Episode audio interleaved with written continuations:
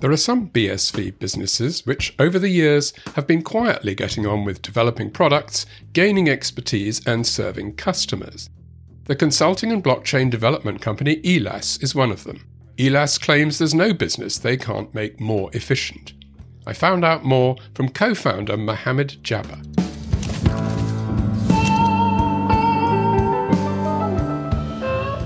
You're listening to CoinGeek Conversations with Charles Miller.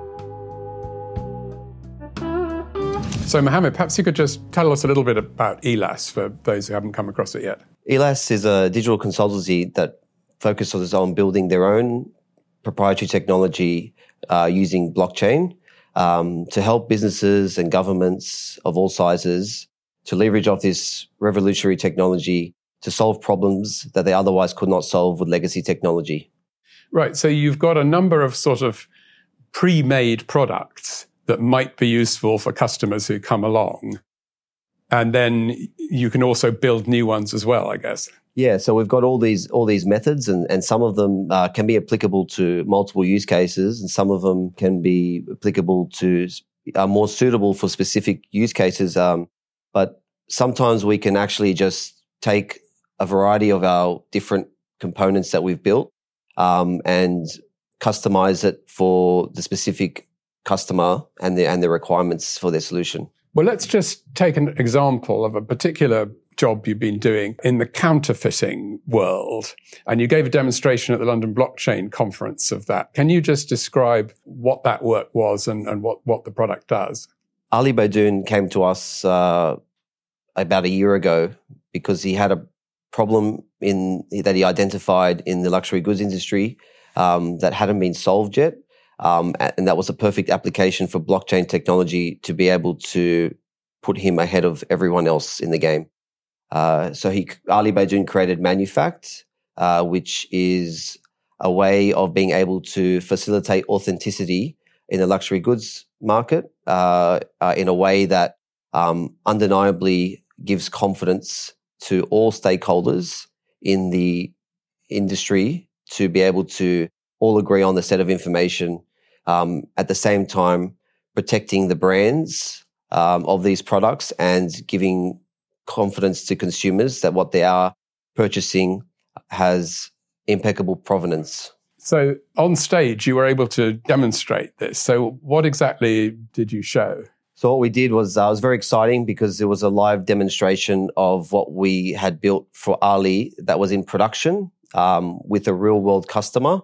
So Ali was able to onboard Vinyl Cigars, a boutique cigar manufacturer based in Los Angeles. So we did a live demonstration of what the box was prior, whilst it was still sealed. And then he actually cut the tamper loop tag on stage, opened the box, and then we saw in real time the status change of the token from being sealed to being opened. So what is it on the seal that makes this work then? The seal is like regular hardware that is being used in everyday supply chain processes. So what we did was, and we leveraged off the existing hardware and processes and configured it to be able to also interact with the blockchain once a trigger was done, such as opening the box. So at the moment, these tags are tamper evident. So if they're broken, you can see that. But we've taken it a step further and linked that up with a digital twin pairing and then recording those events as they happened onto the blockchain. So if I was the person who bought this box of cigars, what would I have an app on my phone, or how would I see all this happening? Well, it's using NFC technology, so you would just simply tap on the product.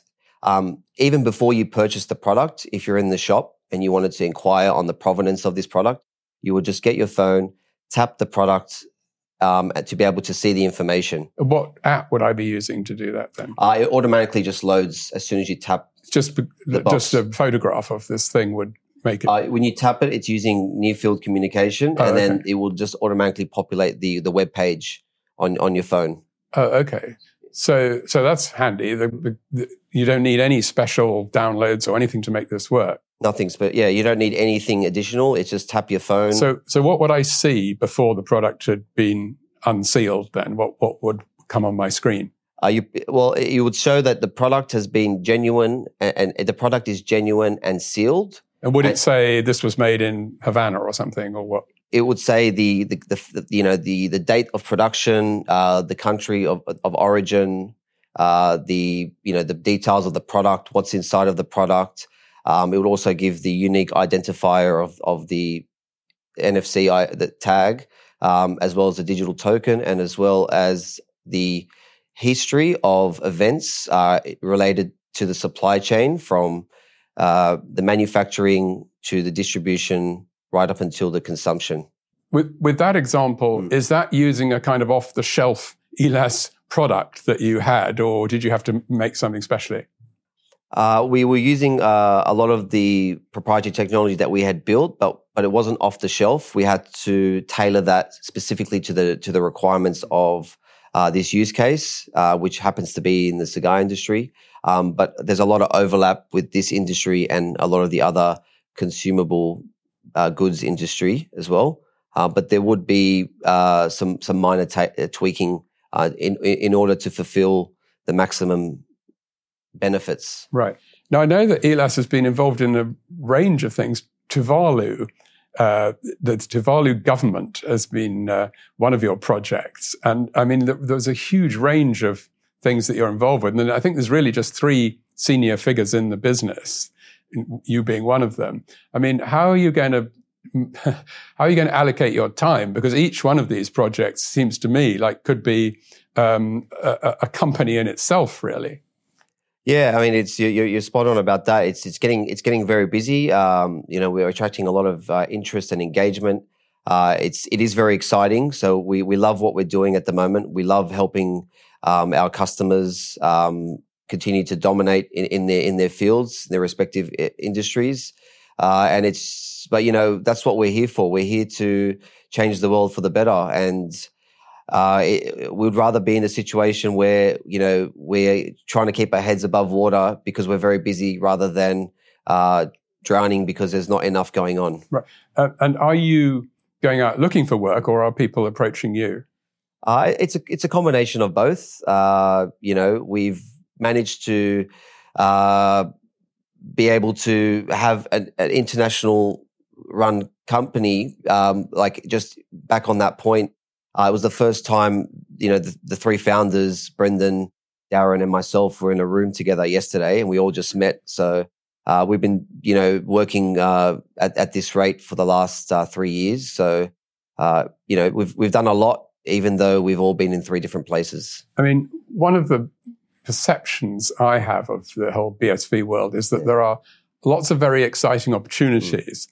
But they seem to getting the thing through to a finished product where there is a business working and profits rolling in is quite hard, really. And there's a lot of potential, but actually getting some case studies where it's all finished, it's working, and here it's making profits.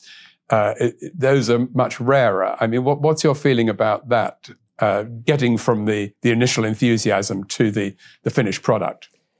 Yeah, it is about survival of the fittest. I mean, there were some really, really challenging times. I'm not going to deny that.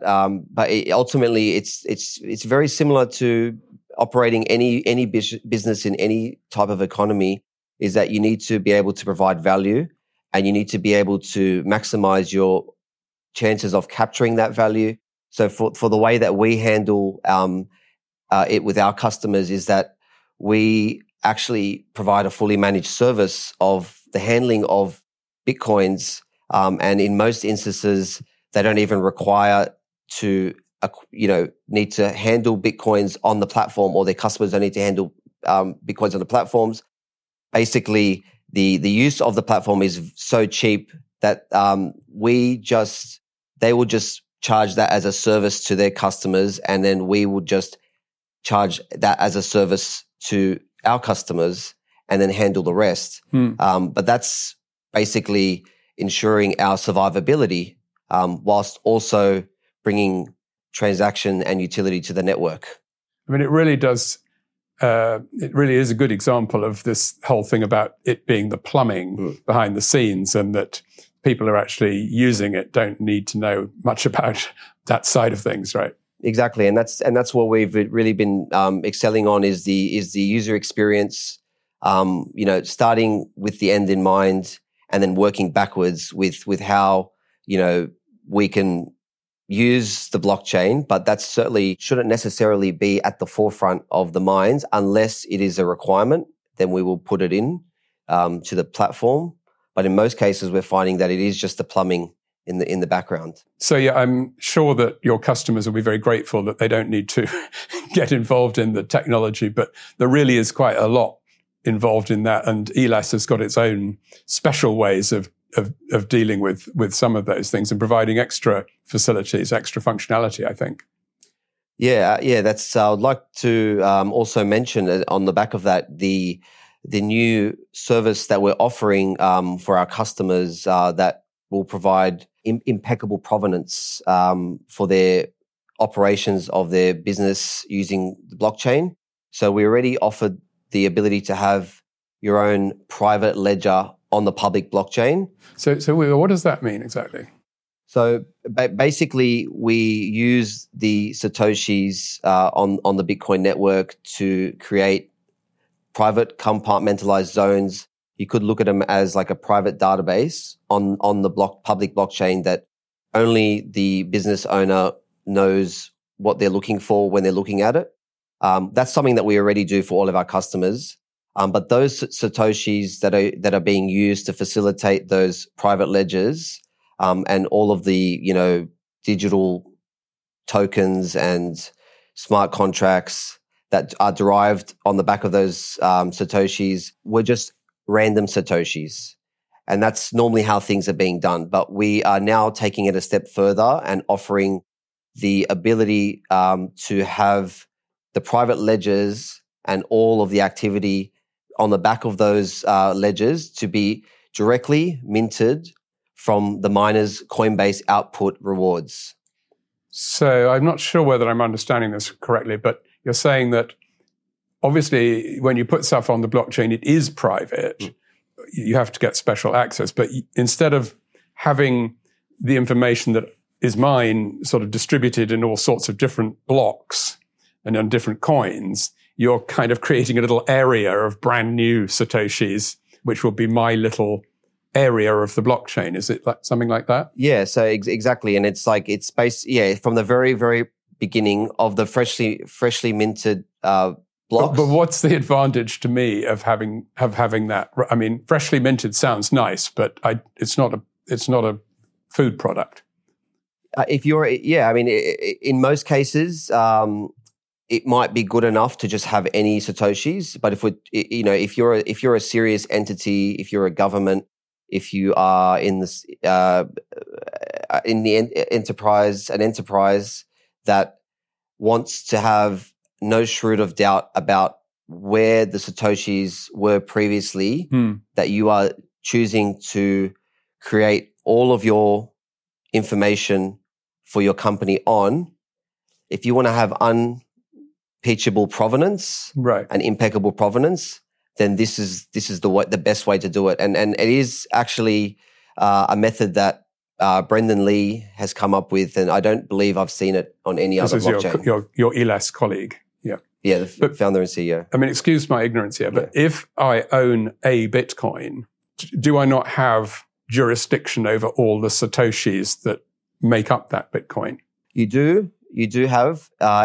It's just that we are going into a little bit of a philosophical question. If all Satoshis are equal, some may say they kind of are, but we believe that, not all Satoshis are equal because some of them may have been purchased from a regulated exchange and some of them may have just been circulating for who knows how long.